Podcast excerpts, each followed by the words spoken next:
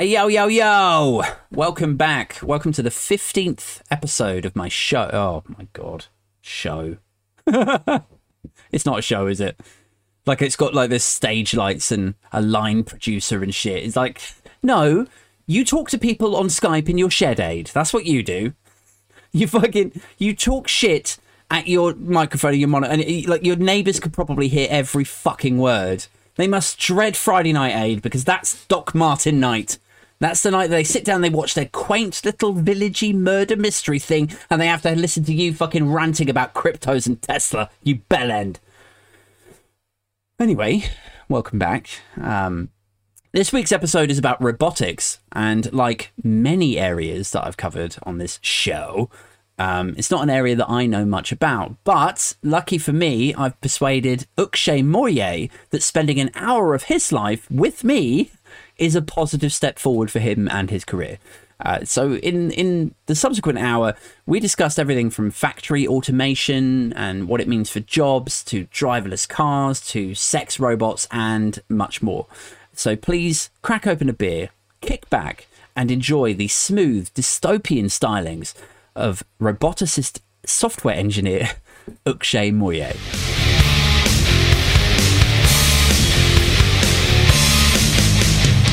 One, and we are live for episode 15 of A. Thompson and Other Disappointments. Joining me this week, um, we, I mean, we've talked a lot about a lot of different um, different topics, different angles of technology and what they might mean for us in society and, and in the future.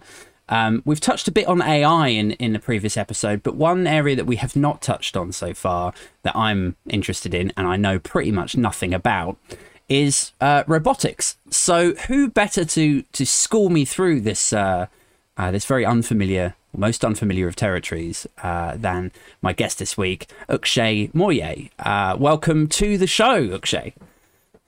Thanks, Adrian. Thanks for having me. Thank you. How are you doing? I'm very good. It feels a bit weird to be presenting this while there's still like daylight because I've had a couple of weeks off with like suspect. I'm going to call it suspected COVID because I don't. I can't possibly believe that I had my ass handed to me by just a cough. like if if if just a cough has put me on my ass to that level, then I don't fancy my chances with COVID. Um, but yeah, I've had a couple of weeks out of doing this, and uh, in that time, obviously the clocks went forward, and now it feels feels a little bit more like a summer's evening. Um, how are you, how are you doing? Yeah. How's your COVID going? I've been all right. I mean, th- things haven't really changed for me that much. Uh, well, I mean, I used to go to a place to work, and now I've just been in this room for Yeah. the last year and a bit, You look like you're in a pub basement or something. right?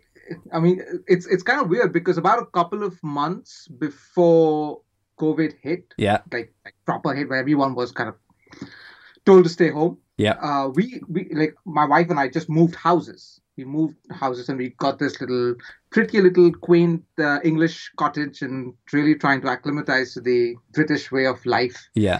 And I don't know what I would have done if I would have gotten stuck in a lockdown in my previous place. Yeah, It was just a little flat. And then you're just kind of cramped in there with a bunch of other people. It would have been horrendous. So that kind of worked out well in the sense that I got to like kind of explore the various little little sounds mm, that an old house makes. yeah. you timed it well. Yeah, so I was kind of lucky with that. A bit of a bummer that uh, missed out on the stamp duty discount, but hey, yeah, you can't have everything. That's true. But uh, yes, I mean, otherwise, it's been I've been home for the last year and a bit, working from home, um, and it's been all right. I I had to invest a bit on on a home office, which I hadn't really planned on, No, but it's kind of working out all right, I guess. I mean, I think it's like, I mean, initially, I think it was probably a bit of a baptism of fire for a lot of people to move into this new paradigm of working from home and uh, uh, like letting go of the stresses of commuting and suddenly having an extra 400 quid in your pocket every month because you're not spending it on train fare. And um, but now I feel like I don't know how you feel about it. Like, do do you have any appetite whatsoever to go back to commuting and like office life? No. No, not at all. It's it's weird because uh, I, I, I really because I, I am essentially a developer, Yeah. uh, a software developer, right? So I, this is something I think that software developers they, they get into a little bit of a routine. We have this. We're kind of like okay, we are we are just built into that habit of okay, I only work from this place. Yeah. And then when something changes, something as drastic as this, Mm. and then suddenly changes where you sit from, what your scenery is like, who you converse with on a daily basis, when that changes, everyone's like, no, that's not going to work for me. I don't want to be working from home. Mm. And now that we've been forced to do it, now I don't want to get out of this room.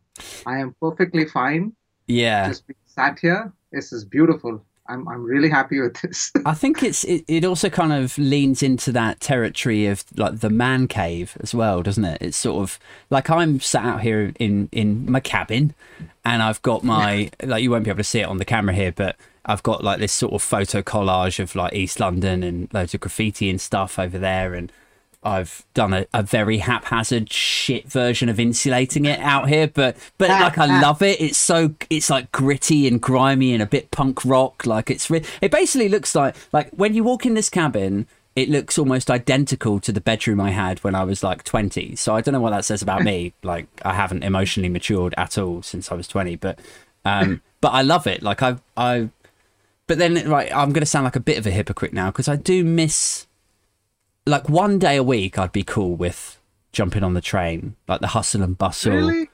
going in. know. I, I, it's like I am really, I am not looking forward to the lockdown ending proper because it'll be like there'll be more people on the streets, and then you go into town, and there's Yeah. more people in stores, and ah, don't, don't, don't just stay away, leave me.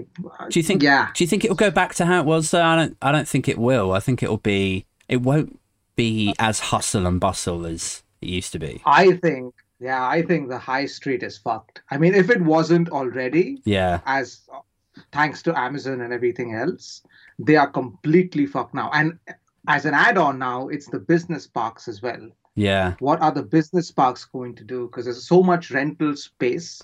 That's now it's just going to be space without people. Yeah. Well, there's a big So thing, isn't there, about sort of companies going. Um, like I don't think they'll fully let go of their office premises in the immediate, but I think they'll go for like this flexi office C kind of WeWork thing where they'll have instead of having a Yeah. 100 desks in their HQ, they'll have like 50 and then, you know, a third of the people will come in on this day and a third, you know, uh, or there'll be like meetings days in hotels, like rented hotel space or something. I don't know.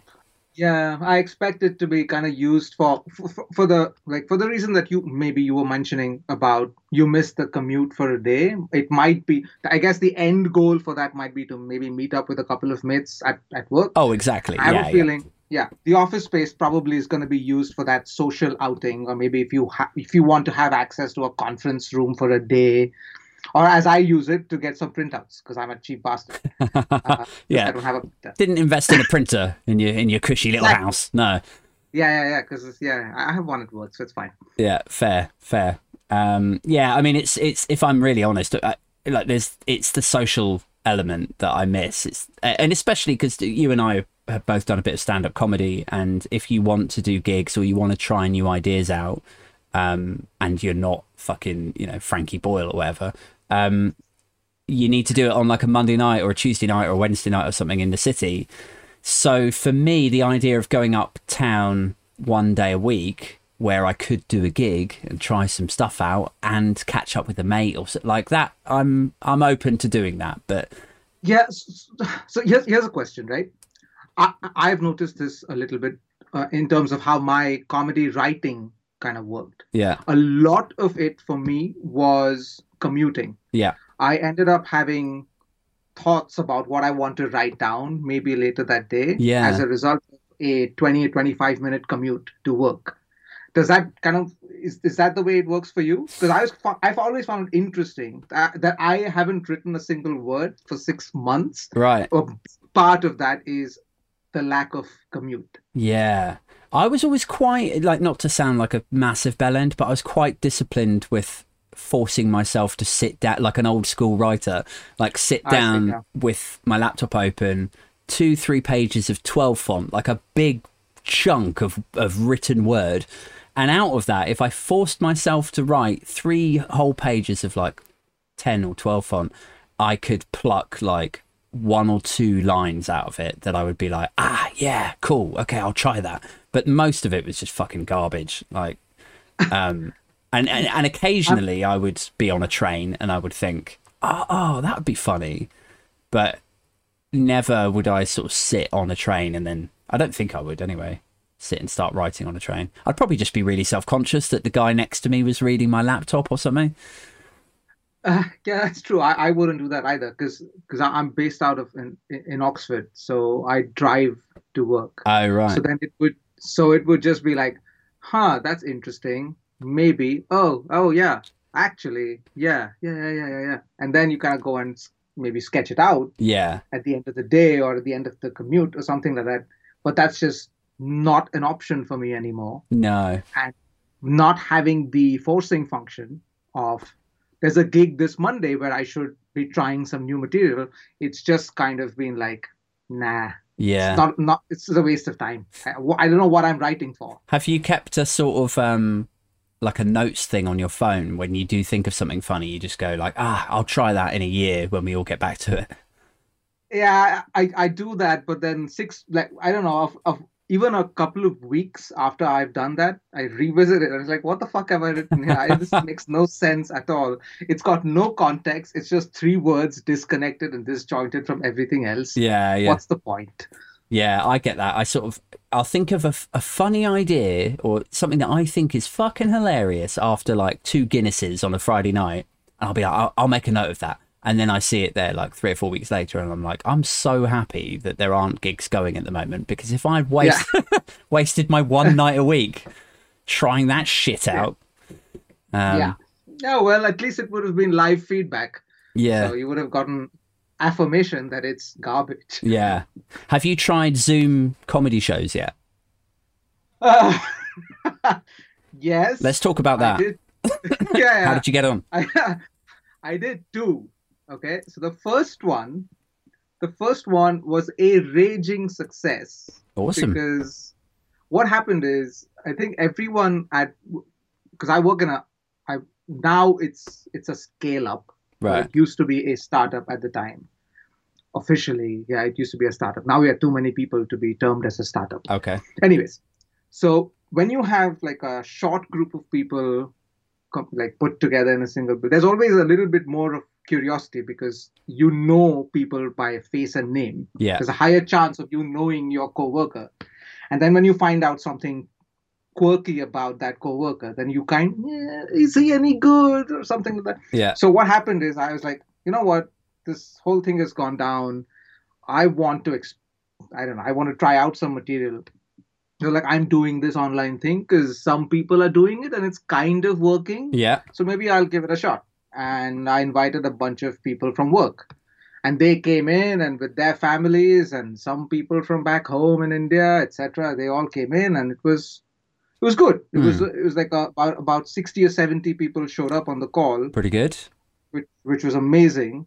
And I did, I think, like a for what I, I I did a I did a 45 minute show only because it was my first long Zoom call, and I'm still a peasant, Right. so it was it was free yeah. because it was the first call, and you get a little oh, it's your first call, so you have 10 minutes, whatever, why extended by an hour or something like that. Right. So I did that. So obviously you do that and it was a bit of a success. I was like, fine, this is fantastic. I can do this. This platform works. So I'm going to do another one. Yeah. This time I was like, I'll do the same material again Yeah. and I'll invite a bunch of different people because it doesn't seem fair that people would listen to the same thing again, take time out of their day or whatever. Sure. Yeah. The worst thing I did was I did this on an Easter afternoon. Right. The problem with that is I am not very familiar with the English way of life around holidays. Right. Okay. and no one fucking turned up. Right. It was Is this like last six- year, last Easter, or yeah, it was last Easter. oh right, okay, So I did the first one around like uh maybe a week and a bit before that. mm, I was like, oh, raging success. Beautiful. It was it was all kind of new. Right? Lockdown life was new at the time, yeah, and uh, did the second gig. No one turned up. The people who did turn up put themselves on mute I was like, okay, even if you're laughing, it's completely pointless. Yeah. Some people had their kids who were, yeah. So it was a unmitigated disaster. Yeah, that sounds tough. And uh, That's like I, I haven't but- done any myself, but I I struggle to get my head around the format of it. Like I sort of think when you're in a room trying new ideas or or redoing your old ones, you need to have the audience there, like to even like even if they're not like full on lolling, like if you could see that they're Yeah. sort of doing doing one of these, like This- this- like one of those. yeah. They, like you need that. Yeah, yeah. But if they're on a Zoom call, then uh, number one, they could be muting. Number two, you can't see where their phone is. And like you and I probably know that when you do open mic gigs, there's all like half the fucking room are fiddling with their phones the whole time that you're talking. Um, so when you take away the fear of the MC bollocking them for it, and they're just on a Zoom call, they've probably got their phone just out of shot. And it's like, and even if they're the good ones who aren't on mute and aren't staring at their phone and they've got their mics on so you can hear when they're laughing, like if they all laugh at once, isn't it just all like distorted and it uh, like over takes your audio and you know?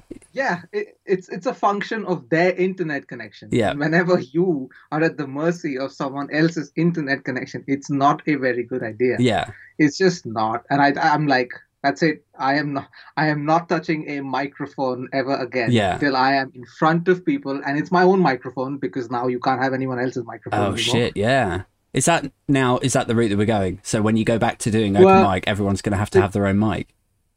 You know when when there was that one little uh, uh, what was it like a month or so where things opened up Yeah. and people started doing gigs again and one of the caveats for being on uh, a show was you bring your own mic Oh right, uh, so you because i mean it kind of makes sense i mean kind of made sense I get time. it. Yeah, it's. I mean, I don't. I don't know many acts that full on like slobber all over the mic, but I'm sure there are a few. Can't. that's true it only takes one Yeah. And even if the if, like if there was a comedian who slobbered all over the mic, like they still would not be the creepiest comedian in that room that night because that's probably true um because it's a cesspit. Uh, anyway, um, I uh, as as fun as it is to talk about uh, stand up and and such, um, I, I wanted to have a chat with you about your profession and uh, and and about robotics.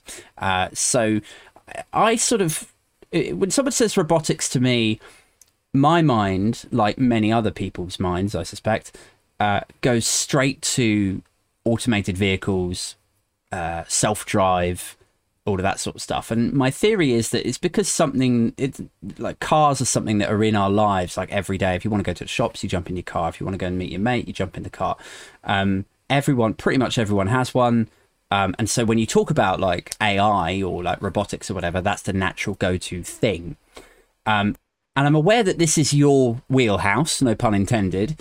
Um, but from a, from a br- broader perspective of robotics, how advanced are we at this stage? So, like, I'm thinking about you know self-drive cars, but I'm also kind of loosely aware of things like like Boston Dynamics and you know those goofy sex robots that I see on YouTube channels that I, I wasn't searching for, but like. Uh, but like, where where are we at at the moment? How robotified is the world, if that's even a word? Uh, pretty. It's pretty robotified, but it's also domain specific. It's very domain specific. So when we are talking about robots in terms of cars, Yeah, I mean robots manufacture cars. right. Firstly, uh, a huge portion of the manufacturing process, if not all of it, involves robots. Yeah, Now, when it comes to turning the cars themselves into robots, that is a very difficult problem to solve. yeah, It's an extremely difficult problem to solve. Like if, if you think about it, like robots are fantastic at making mundane tasks, mm, uh, but like mundane, simple, repetitive tasks disappear from your life. yeah, But when it comes to adding any sort of complexity that requires, I don't know, scene understanding mm, or contextualizing an image, that becomes very difficult for a robot to do because we almost try to evaluate the performance of a robot from the eyes of a human being. Right. And that then we add subjectivity to it. Because someone's uh, experience of what a comfortable ride is might be different from Kimi Raikkonen. Right. So it's it's it's it becomes a little subjective in that sense, and uh, like for example, manufacturing robotics is very advanced and has kind of reduced delivery times many fold over. Mm. But then it's also taken away some jobs Mm. from that sector. But that's happened a long time ago. Right. So people don't talk enough about that, but instead focus a lot more about what potential jobs we might lose Yeah. because of automation that's up that that's coming up. It's not in place yet, but we are kind of moving towards it. Do you think it's a the sort of scenario where like products typically would find their way into uh, into industry or into military first? They would be sold as like commercial business to business product. And then once they're fine tuned and the company has made their revenue back, then finally they end up in the consumer space. Um, so things like uh, Microsoft HoloLens initially brought out potentially as a commercial product, but then sold to the military. And then eventually it will end up, I'm sure, coming out into the consumer space as well. So you will end up with like, like, you know, disposable VR goggles. Um, but do you, do you think that it's, it, is that going to be the case with robotics as well? Like where you were talking about, you know, they've, r- robots have replaced a lot of jobs within the manufacturing space, within the, um, uh, yeah, we, like within industry. Um, but in the next like five to ten years, is it? Do you think that it's it's going to bleed its way into the consumer space a lot more? So like robot cleaners, robot um, like home chefs, like that sort of thing. Is that what's going to happen? That's such a difficult problem to solve as a roboticist. I can tell you that Really? much.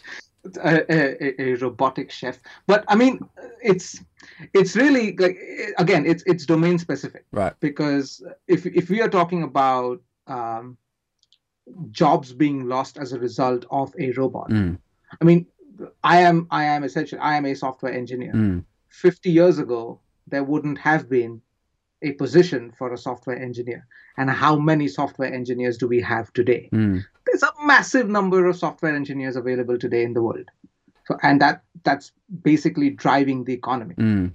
and if you take this if the take if you take the needle back 50 years ago there were no software engineers at all.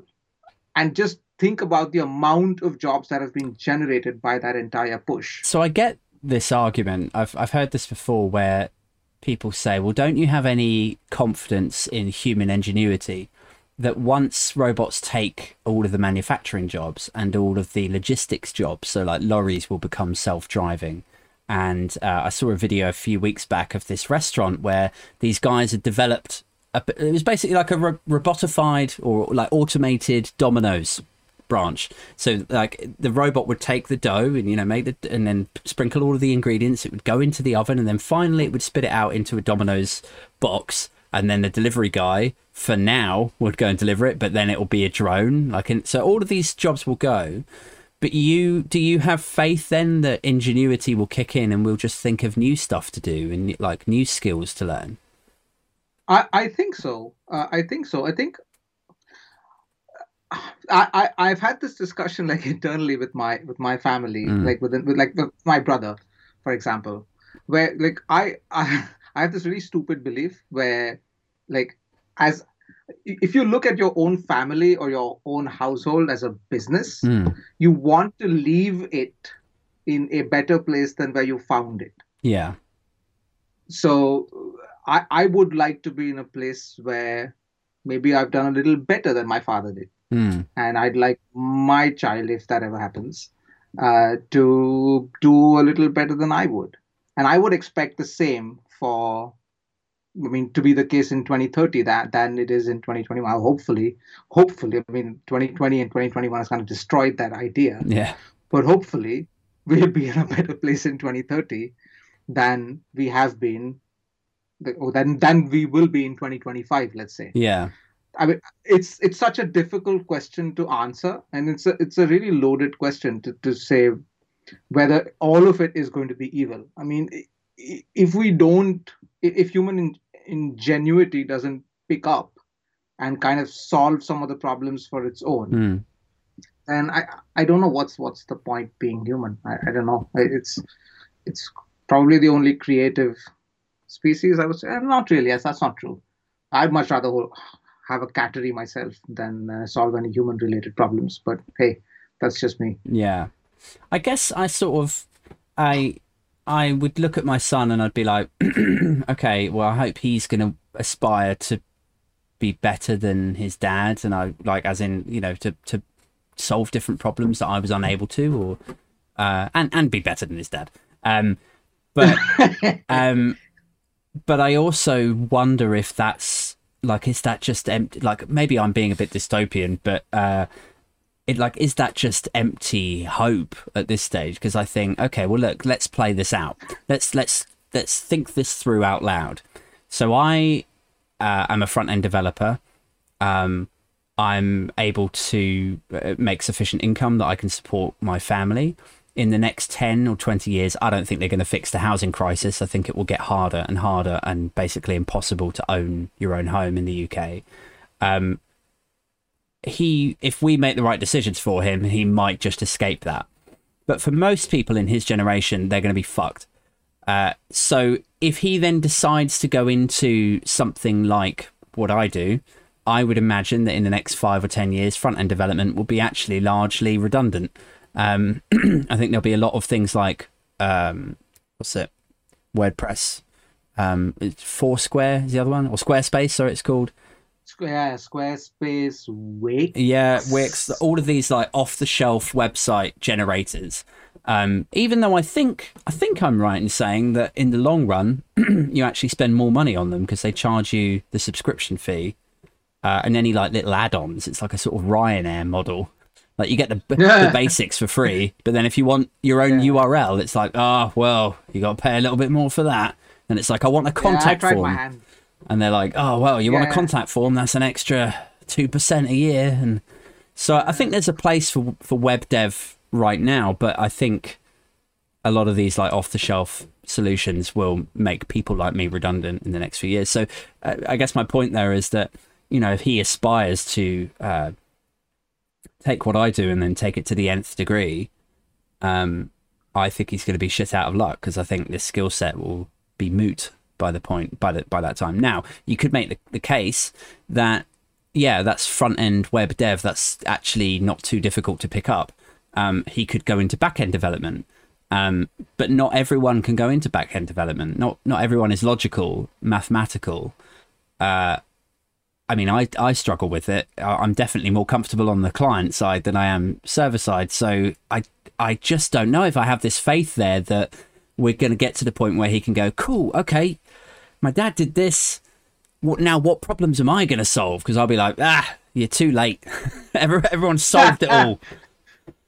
Yeah, David Attenborough told us that the world's gonna end in 2030 anyway. So what's the point? Oh, really? Excuse me. I don't know if it was. Uh, I I watched that. I think it was, was My Life something. There was like a little film that he did uh, on Netflix where basically there was like a projection of where where where the world was when he first started his uh, wildlife discovery, Right. and where it is now. And if you just take a linear projection, Yeah. where it's gonna go, and yeah, I think it's 20. Well, not 2030. I think it was like 2050, where everything's just gonna be on fire. Uh, so what's the point, anyways? Right? that's What's the point? that's not the the hopeful aspirational response I was looking for. I was like, if I just if I just push him a little bit, then he'll give me some sort of sense of stability. And but actually, it's it was way worse than anything I'd imagined. So thanks very much for that. Um, You're welcome. yeah.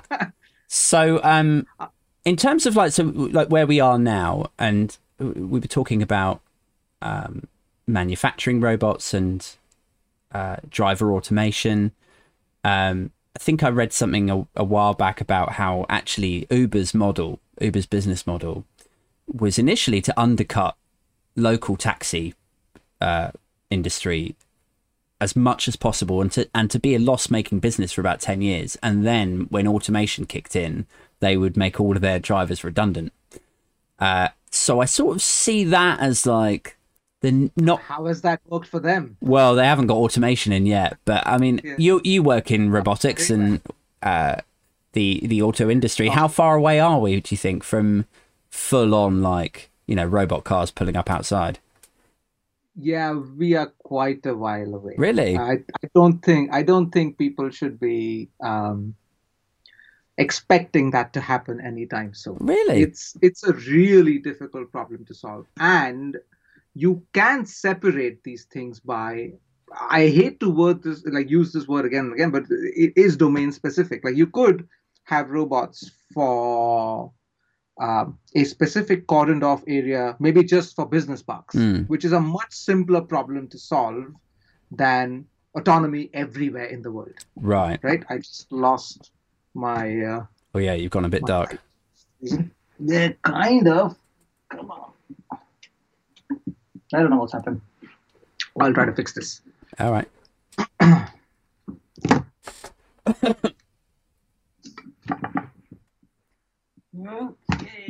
Anyways, I have lost my train of thought. Okay, so uh, what I was saying is that the um, the uh, the domain dictates how complicated the problem is, right? I mean, you have a situation where autonomy everywhere yeah in central London is a much more difficult problem to solve than, let's say, in a private space somewhere, maybe somewhere in an off-road farm, Mm. maybe in a mine somewhere. These are completely different problems to solve. Like they are, they may be the same application, but the product is very different. The the end result, there's a like something that's um, something like a cyclist Mm. is a lot less deterministic to uh, to track uh, than just a stationary bush on the side of a dusty road. right So that, that makes the problem very diff- different in the sense. I see. Okay, but like, so if if we were looking to implement full automation into London, that would be a, a huge problem because of like the the sheer weight of traffic and people and cyclists. Yes. Right. Absolutely, it just becomes and people don't always walk in a straight line. Mm. It's it's it's very people walk in crowds. People crisscross. They uh, walk together. Then you have groups of people. People are uh, erratic in their decisions. Someone might be standing right at a junction, Mm. wanting or might appear as if he wants to cross the road, but then he suddenly remembers he's forgotten an umbrella and wants to go back home Yeah. Yeah. and that's a very difficult problem to solve because you're like then you need intention. Like can you then detect intention the intent of a person? Yeah. and that that's even that's difficult even for a human being. And with millions and millions of years of evolutionary information baked into our minds so then when you don't have that sort of evolutionary information present in a computer that becomes a very difficult problem to solve. So when it comes to uh, a car rolling out and to pick me up outside Yeah. uh, and then take me into central london that's a very difficult problem to solve i'm just going to try to fix the light yeah. Sure. Yeah. that seems to have fixed it Yeah. That's good. Okay, that's interesting because I I thought that we were closer to it than perhaps we are, um, because a, there was a couple of guys that I used to work with at Sky who had Teslas, um, and I was led to believe that the self drive on those is incredible, and I just wondered if like you know at the moment it's it's still a sort of symbol of prestige if you have a Tesla.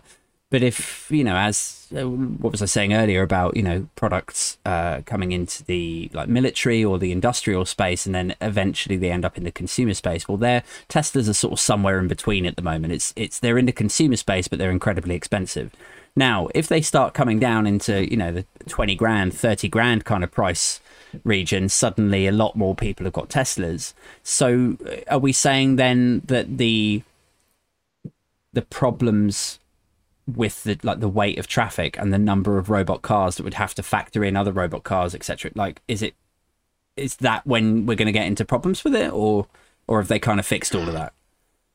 I'll, uh, I'll point you to a little video where a Tesla is trying to cross a road, Right, and then you look at it and see how many times you clench, right, and that that'll give you a function of how close we are to solving this problem. really, Because it, yeah, it, it's a, a highway, a highway, or rather a freeway, I should say, a freeway in California yeah, is a much simpler problem to solve than central London. I see. simply because you have a fair amount of predictability in terms of what you are likely to see Yeah, on a freeway. I'm not saying it's easy at all. It's a really difficult problem. yeah, But if you are comparing these two scenarios, they are very different. yeah, Uh, might as it's it's like saying because I have driven in central London, I can now drive in Mumbai.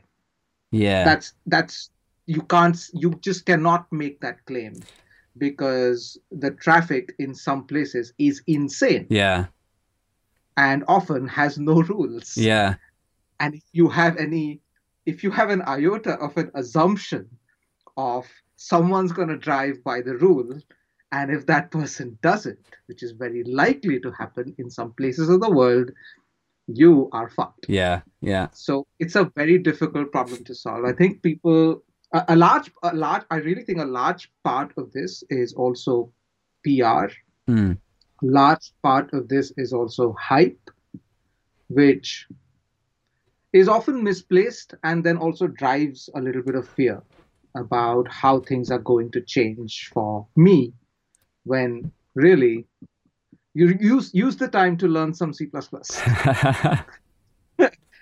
yeah. I mean, I okay. Let's let's assume or, or let's um, accept that it is indeed a uh, ferociously difficult problem to solve. Uh, perhaps a simpler problem to solve in robotics might be sex robots. How close are we, Akshay, to having some sort of credible fuck body? Um, I've been with my girlfriend for nine years, I think. So, um, you know, things are good now, but you know, a lifetime is a long time. I don't know. I might be into sex robots in the next five years. So, uh, how's how is that looking? What's the status quo of sex robots? I wouldn't know. I'm married. I know. I'm not asking about your home life. I'm I'm just saying professionally. You know. Uh, uh, how far are we? I don't know, man. I mean, it's it's domain specific. I'm just kidding. Do you think the Uh, guys? Do you think the the software engineers that work on sex robots? Do you think like when they went through their computer science degrees and they did all their interning at Google and all that shit, they were thinking like, oh, I'm gonna work on like medical technology. I'm gonna like save lives. I'm gonna put a man on the moon or like robots on the moon. And now like they wake up on some fucking cold April morning and their wife's like, "What are you doing today?" And they're like. I'm gonna try and perfect that robot vagina. Uh, Yeah. Yeah, I'm, I'm working on position number 13 from the Kama Sutra. yeah, yeah. You have to Yeah. update like I'm- beta updates of the like Kama Sutra portfolio and shit. Yeah, yeah, it's it's a it's, yeah, it's a it's a point one upgrade from the previous one. Yeah, Yeah, I'm I'm not I'm not honestly not very familiar with the sex robot industry and where it's gonna go, but I mean, if it works for some people, it works for some people. I mean, maybe it'll take away jobs in that sense as well from some people. I don't know. maybe. I mean, there's. I, I saw a tweet uh, last year when everything was going into lockdown. I think in Los Angeles, and uh, this comedian called uh, Christina P put a tweet up saying, "Look, however bad things get, just remember that as long as you've got a warm butthole, you've got a way to make some money." But in in the new world of like sex robots, maybe that's not true. I mean, but, but but that's that's a feature request, yes, right? Why not? Why can't a sex robot have a warm butthole? yeah, if that's a preference, then yeah, it's just another make a make a pull request and it'll get reviewed and it'll get onto the machine. yeah. It'll go through product and it'll work its way Yeah. down onto the Trello board. I mean, I'm not saying like I I'm into like bumholes particularly, but I'm just saying if I was into bumholes, I'd probably not want it to be cold. It should be warm. I think. That's that's a pretty fair point. I I, I would like to agree with Yeah. you. Yes. Are you um, familiar with? And I, there's no reason that you should be familiar with this because I'm not even going to remember where the fuck I heard it now. If it was a podcast or if it was a film or a documentary or something or a book, but someone told me about something where it was like they were they were musing over how technology takes a jump forward purely on the back of sex and the sex industry. And they were saying it happened with the internet uh like the, one of the reasons that the internet was so successful and boomed was because people were drawn to it because they could just get porn like this like ping. Like before had to go to the newsagent and buy some grotty like ja- jazz mag uh and now it's just there on the computer and they could do it in the you know they could just they have the privacy of the study or the bedroom or whatever and have a have a quick look. And and so that's why the internet got so popular. And the same with VHS like people loved VHS when it first came out because then they could rent dirty movies and watch them in the home and so it exploded. Now with something like robotics I think it sort of stands to reason. It sort of taps into that same idea that technology and robots will explode in popularity for consumers purely on the basis that there are millions, millions of frustrated, horny men out there who would happily save up Yes. for years and then buy a sex doll. Absolutely. Absolutely so- right. I tell you what. I mean, It's going to happen. I could, yeah, I mean, what I tell you what, there's going to be 100%, there's going to be an industry around just being able to take a ride in a self driving car just so that you can sit in the back Yeah. and, yeah, just just have at it, really. And why would you not? Why would you not? So Yeah. there's there's no one peeping into the mirror looking at you, No. or maybe, maybe you want someone peeping in the mirror looking at you. I'm not sure. Maybe that's what you're into. Yeah, for sure. um, yeah. So I suppose like whether it's being self-driven around by a automated car or it's being taken into a hotel room with a sex doll, it's gonna.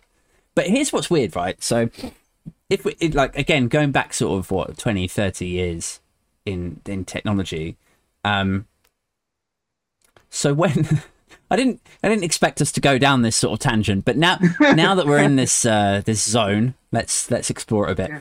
I honestly, I'm not surprised. A, a, a conversation about robotics invariably goes down the sex robot road. Well, this is what I mean. It's like it's just a natural thing. Like I mean, you you're a roboticist, you're a software engineer. You can stand there and give some speeches and TED talks and stuff about how amazing it is that you know this electronic surgeon can do the same operation in a. But secretly, everyone in the audience is going like, "But could it wank me off?" Yeah, yeah, probably could. But like, Probably could. if you go back like 20 30 years and like vibrators first came out and i think i'm, I'm guessing 30 years ago 40 years ago maybe um and vibrators as a sort of sex toy for women is seen as a sort of you know yeah she's got vibrator because she's you know exploring herself and it's you know it's it's sensual and it's just you know this is her and it's her exploring her sensuality but if a guy gets a sex toy like a sort of fleshlight or like an actual you know a sex like a blow up sex doll then it's like oh he's so fucking sad. He's got like a flesh torch that like there's a shame to it. And i wonder like do you think do you think there'll be that with like robots as well? Like a woman could get a sex robot and everyone be like yeah because she couldn't find a man to satisfy her and then Yeah, because she deserves it. Yeah. yeah, because she deserves one. but if a guy gets a sex robot then everyone's going to be like oh my god that motherfucker yeah, but but guys deserve that. Honestly, I mean, they- they've had centuries and centuries of just being douchebags to everyone around them. They totally deserve that. I am totally on board with someone calling me a fucking piece of shit or depressed piece of shit just because I have a ro- robot to to relieve myself. yeah It's fine. I'm totally fine with that. Totally down with that. What what if that's part that. of the thing though? Like, what if you have the sex robot and then you get the sex robot to call you a piece of shit and like disgust, like you are disgusting, piece of shit, shameful, and then you you know, that's all part of it. Yeah, call me that again. yeah, do that. Do that. Totally. Just do it. I mean, honestly, if there's one, if there's one section of society that deserves that sort of treatment, it is guys. Yeah. I feel bad. Do you not agree with me? I, am going to put you on the spot. Do you not agree? you not... I think some men. I mean, I have this theory about guys, and uh, it's not very. Uh, I don't know. I'll, I'll share it, and we'll see see what you think of it. so I have this theory. This is my my take on it. Is that there's imagine like you've got your hundred percent your your Venn diagram or your like your pie chart of men, and about seventy percent of men are all right. Like they're okay. Like they they sometimes they say the wrong thing at the wrong time, or they forget to buy you an anniversary gift because they just had a lot on their mind or whatever, or you know they say an inappropriate joke with their mates or whatever. But a lot of women do that stuff as well. But like seventy percent of men are just sort of okay, you know, and then you've got say four percent of men who are monstrous and they yeah. cheat on you. they they take money out of your account without asking and, and fucking blow it, and then suddenly you've got no money for your rent. And then when you square up to them and go like, "Where the fuck's the rent money, you prick?" Then they go like, "Oh fuck you!" Like then slap you around like, and they they call your mum a like four letter word over dinner. Like these guys are monstrous, and they are men, but they're only like four percent. Like they're super rare, I think, right? I'm, I'm, I... now, now there's the last group of men, right? So what's that? Seventy would be thirty up to hundred, so that would be twenty six percent, right? then I think you've got the twenty six. Uh, it's probably more like twenty percent, but of these guys who aren't okay men and they're not monstrous, but what they are is these sort of very dainty, slightly built super male feminist types who it, they could go after the 4% or they could volunteer at a refuge shelter but they don't do that. What they do is they go after the other 70% of like all right sort of and they go like ah oh, did he did he not buy you a birthday present or did he did he forget your anniversary i would never do that why don't you come and live with me come over here i'll save you from that nasty mat like and it this it's so transparent to the 70% and probably like the other 4% of it. You, you could see through it a fucking mile off. And I love women. And I know women who can see through that shit a fucking mile off as well. They're like, oh, it's fucking. I would rather be with the 4% guy because at least then you know that he's a piece of shit. Whereas this guy is like, this, he's disingenuous. He's just, yeah, you know? I'm going to own up to being that 26%.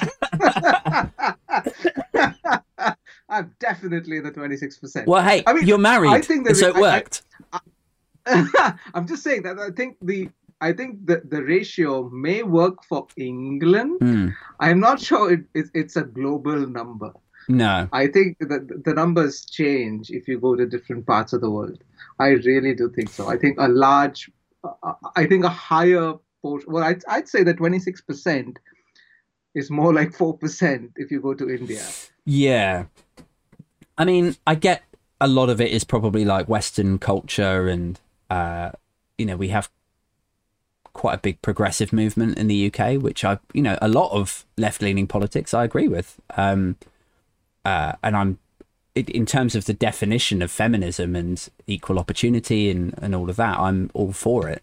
I just think there's something really icky about that I don't know, that sort of disingenuousness and sort of trying to portray yourself as the knight in shining armor when actually your intentions under, you know, once you scratch beneath the surface yeah. is like, I'm playing the long game, mate. I'm going to tell your wife or your girlfriend or whatever that I would never treat her like that. And then she's going to come and live with me. And eventually I'll get to fuck her. Like that's, that is what it is.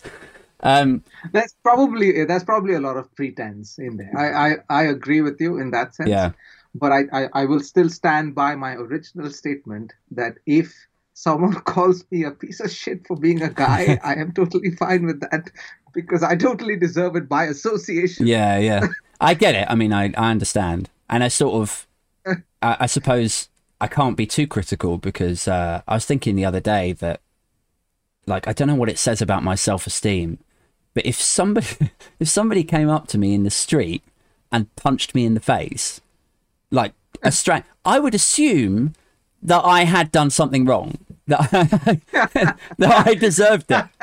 I wouldn't think like, what an asshole! Like, oh, I can't believe he punched. I would assume that he knew someone that, that and that person had told them what a piece of shit I was, or like, Yeah, I guess the first question would be, what the fuck did I do to deserve that? That would be the first question you'd ask yourself. What did I do? What have I done now? I'd be like an abused dog curling up on the floor. I'd be like, yes, I deserve this kicking. Like this is this is the natural repercussions to something that I've done. I don't know how we got onto this from sex robots, but hey, Yeah, we're here. We're here now. We did- we did- Um, okay, so we, let's let's take it back to like robotics and um, uh, and we've touched a lot on um, where we're at now and what it's likely to look like in terms of like robot cars and how unlikely we we feel maybe that actually is in reality. Um, how bad? Well, actually, before I ask this question, let's circle back to that presidential election where Andrew Yang was over in the US, uh, and he was talking a lot about automation and about how he he was the only candidate that had some sort of plan that reflected the onslaught of the labor market and like basically robots eating jobs. Um, as someone that works within robotics and who is aware of automation, how bad do you think it's going to get? I mean, we talked about human ingenuity. Let's assume for a second that that I'm right, that it's you know that there's not going to be that many software engineer roles because more and more coding will actually be automated as well.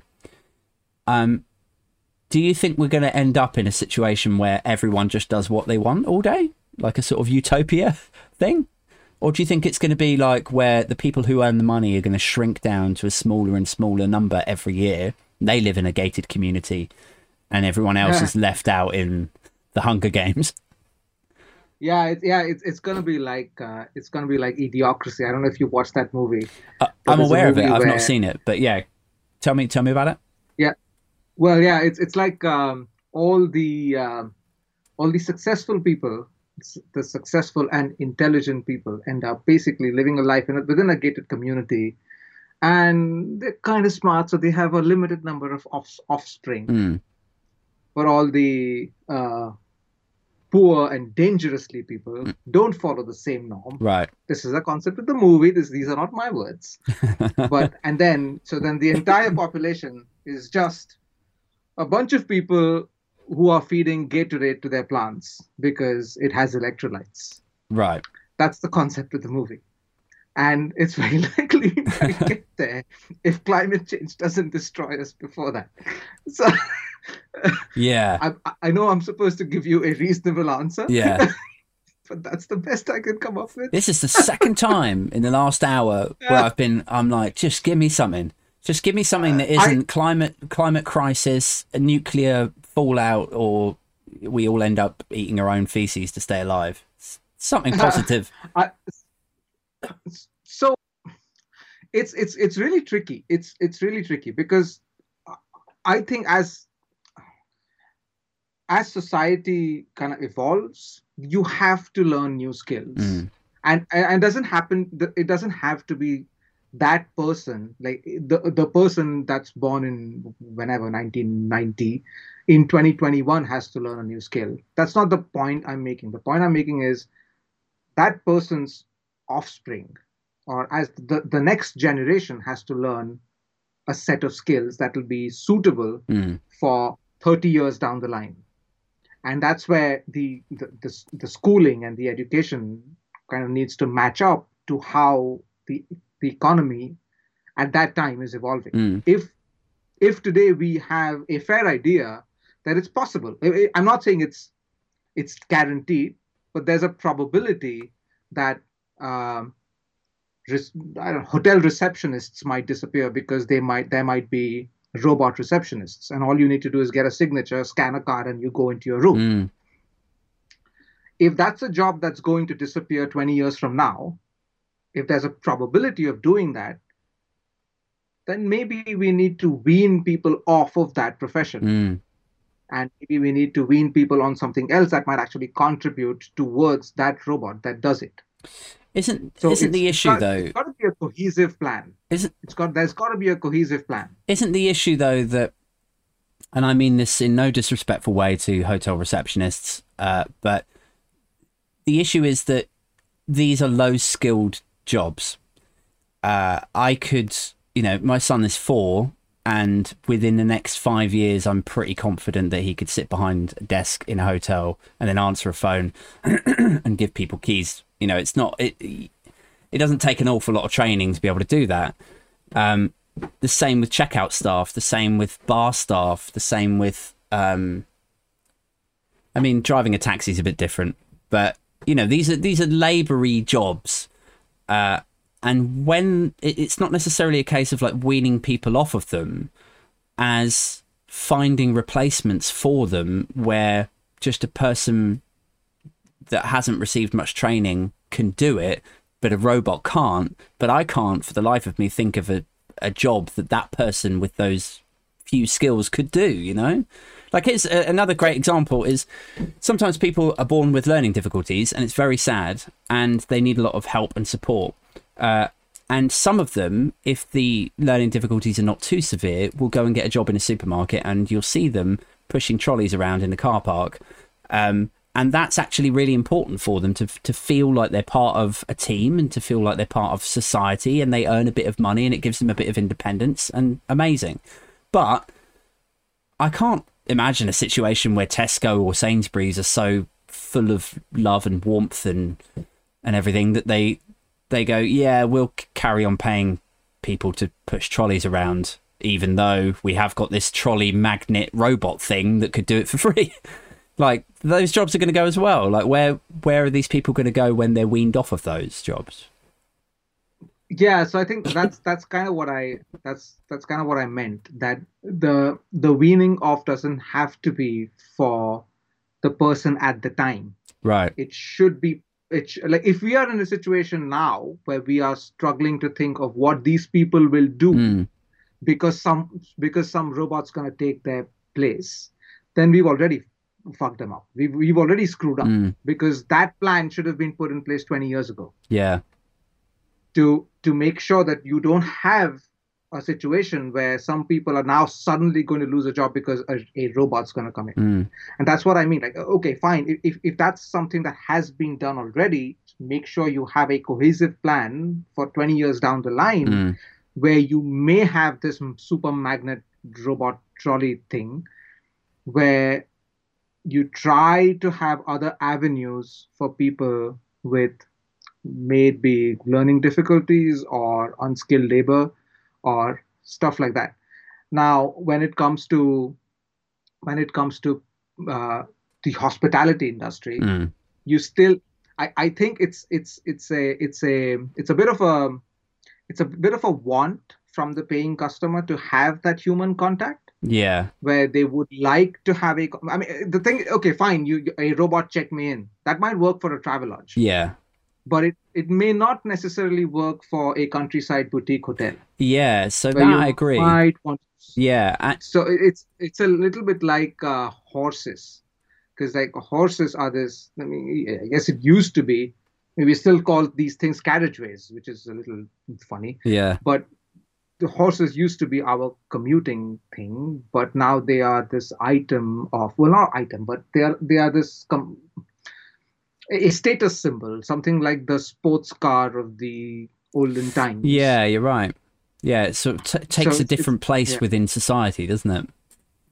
yes and i think that's i expect that to be the route but it's it becomes a little bit of a niche uh, uh, market Yeah. for certain things that might be people still buy vin- vintage cars people are not going to give up driving people are still going to drive there's still going to be a market for for for mm, a stick shift uh, Mm. i don't see that going away anyway like personally i really enjoy driving um, Yeah.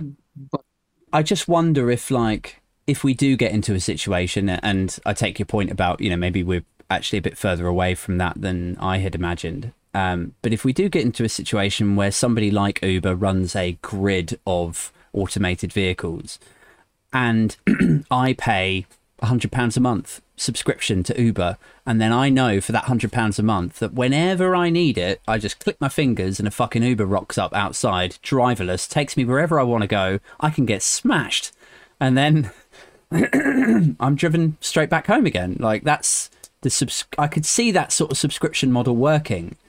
Um, I, yes, I, You know? I can I can see that as well. I mean, it's it's a very desirable commodity to have access to. yeah, It's definitely a very desirable commodity. But then you also have uh, other situations where people die in mines. Uh, people die on the roads. Mm. More people die on the roads than losing a 747 every day. Mm.